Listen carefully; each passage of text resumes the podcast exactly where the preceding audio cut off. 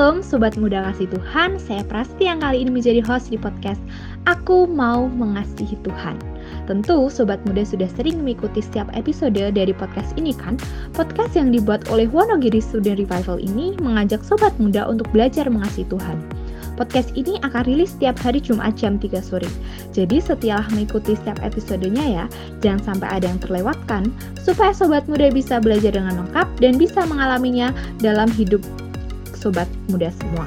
Terlebih sekarang ada yang spesial loh selama bulan Juni dan Juli ini, kita akan ngobrol-ngobrol lewat segmen BTW, Bincang-Bincang Teman Weekend. Dengan mengangkat tema yang sangat relate dengan persoalan kehidupan sobat muda. Tema apa saja akan dibahas, jangan ke mana-mana, stay tune terus ya.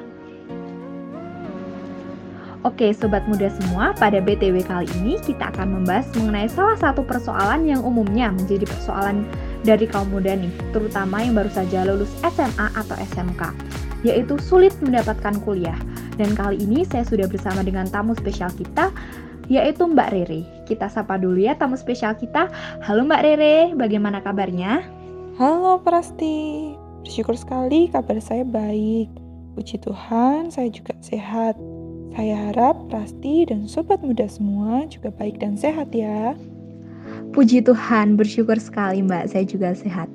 Oke Mbak Rere, meskipun mungkin topik ini banyak dipergumulkan oleh sobat muda yang saat ini sedang mencari kuliah, saya rasa sobat muda yang sekarang masih SMA atau SMK tidak ada salahnya belajar tentang topik ini kan? Malah bisa mempersiapkan pergumulan memilih kuliah ini sejak awal. Kalau saya mengamati, nampaknya memang pergumulan memilih kuliah ini tidak selalu mulus belum tentu sekali seleksi langsung diterima kan? Sebenarnya apa sih yang dikatakan firman Tuhan tentang pergumulan studi lanjut ini Mbak Rere?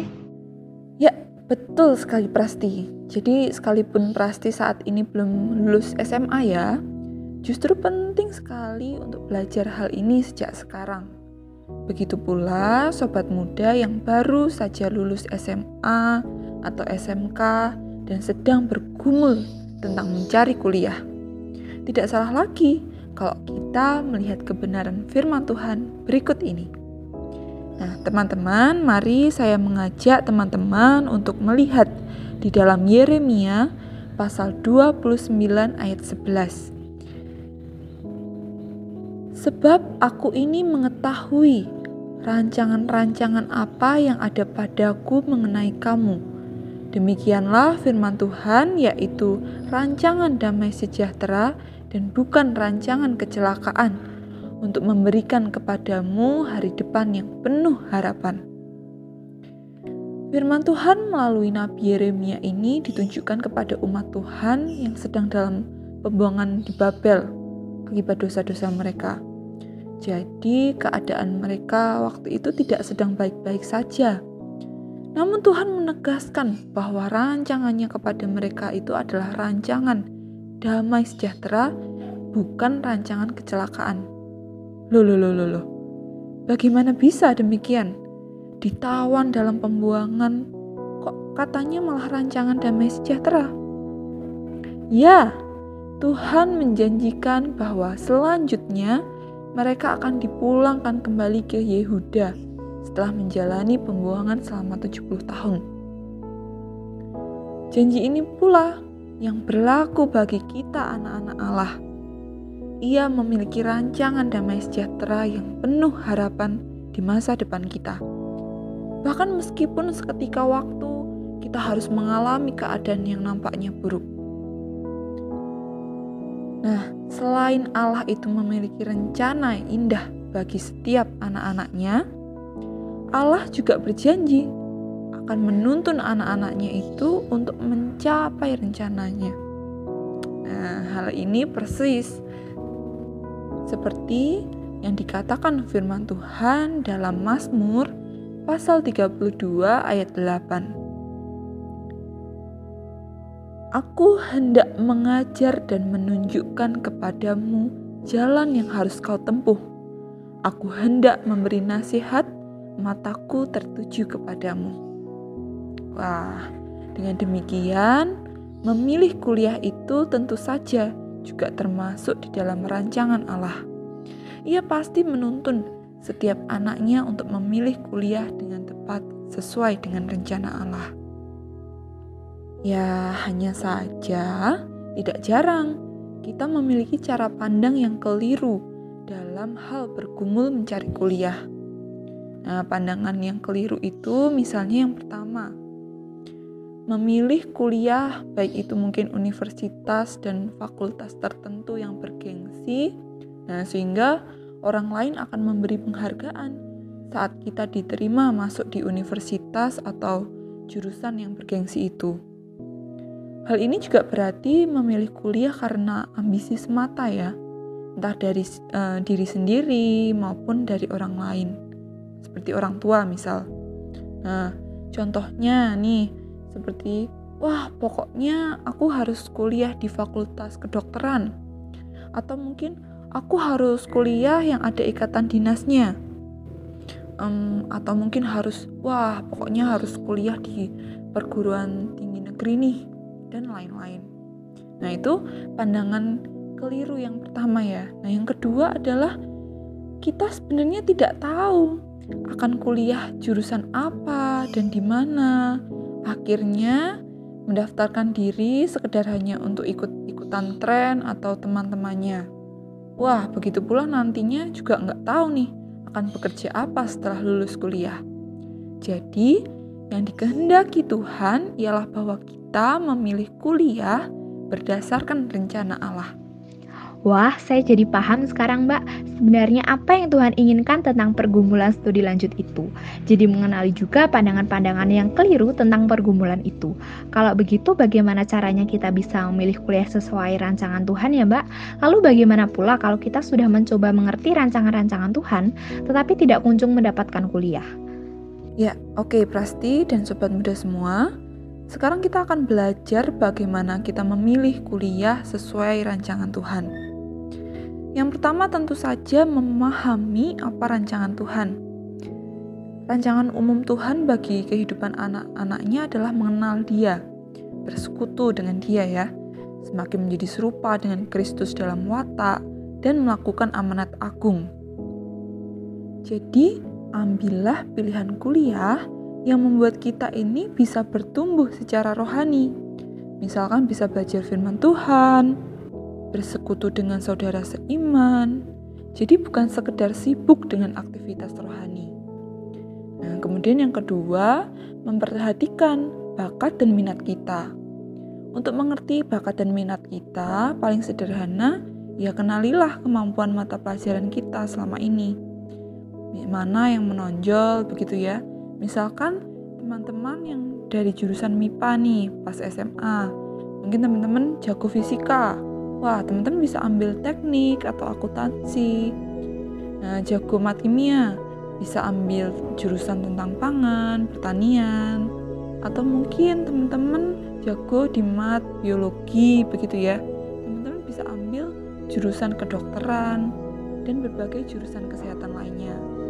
Nah, buat teman-teman yang jurusan IPS, nah, kalau teman-teman jago sosial, ya teman-teman bisa ambil jurusan tentang komunikasi, manajemen, yang suka bahasa bisa ambil bahasa dan sastra, atau kalau suka seni begitu ya, teman-teman bisa ambil jurusan seni rupa, DKV, arsitek, dan lain-lain. Selain dari kemampuan mapel, kita bisa melakukan tes psikologi ya. Jadi bisa tes kecerdasan majemuk, tes MBTI, dan lain-lain. Sambil juga mengenali nantinya di mana akan bekerja.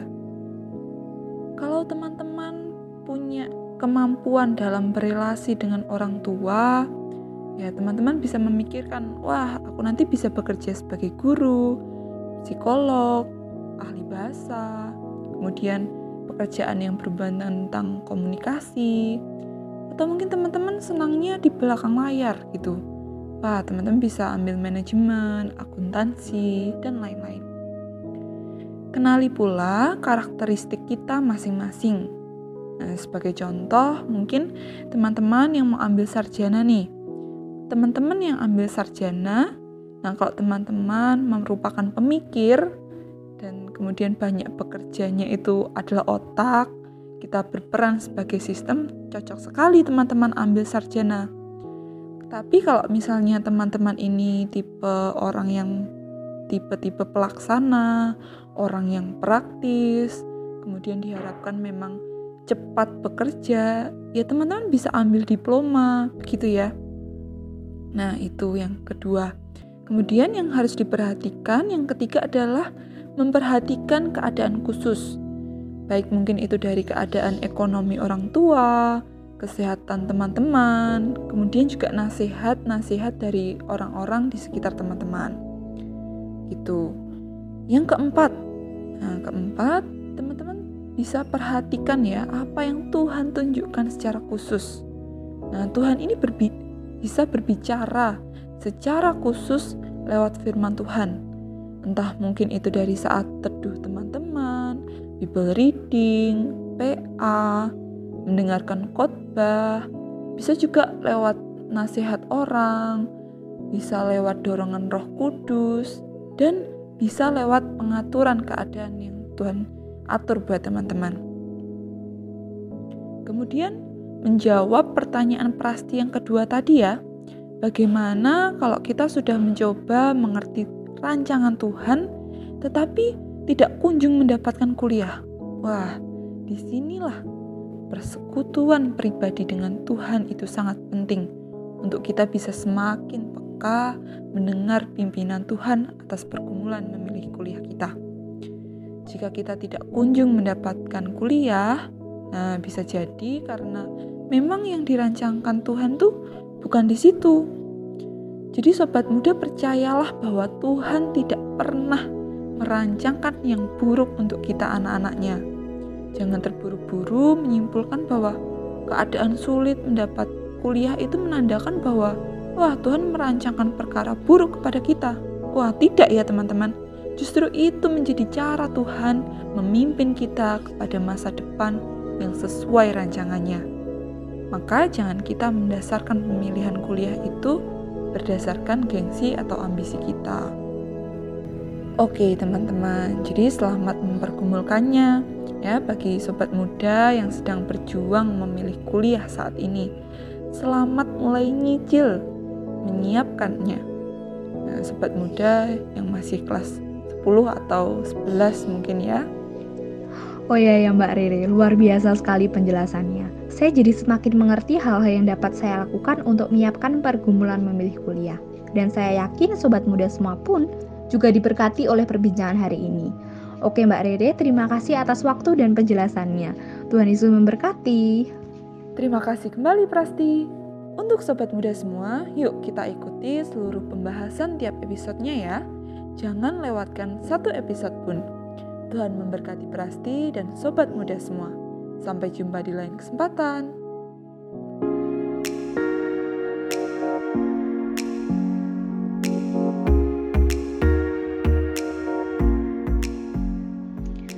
Oke Sobat Muda Kasih Tuhan, senang sekali ya hari ini kita bisa memperoleh penjelasan tentang tema-tema menarik dan sangat relate untuk Sobat Muda semua selama dua bulan ke depan.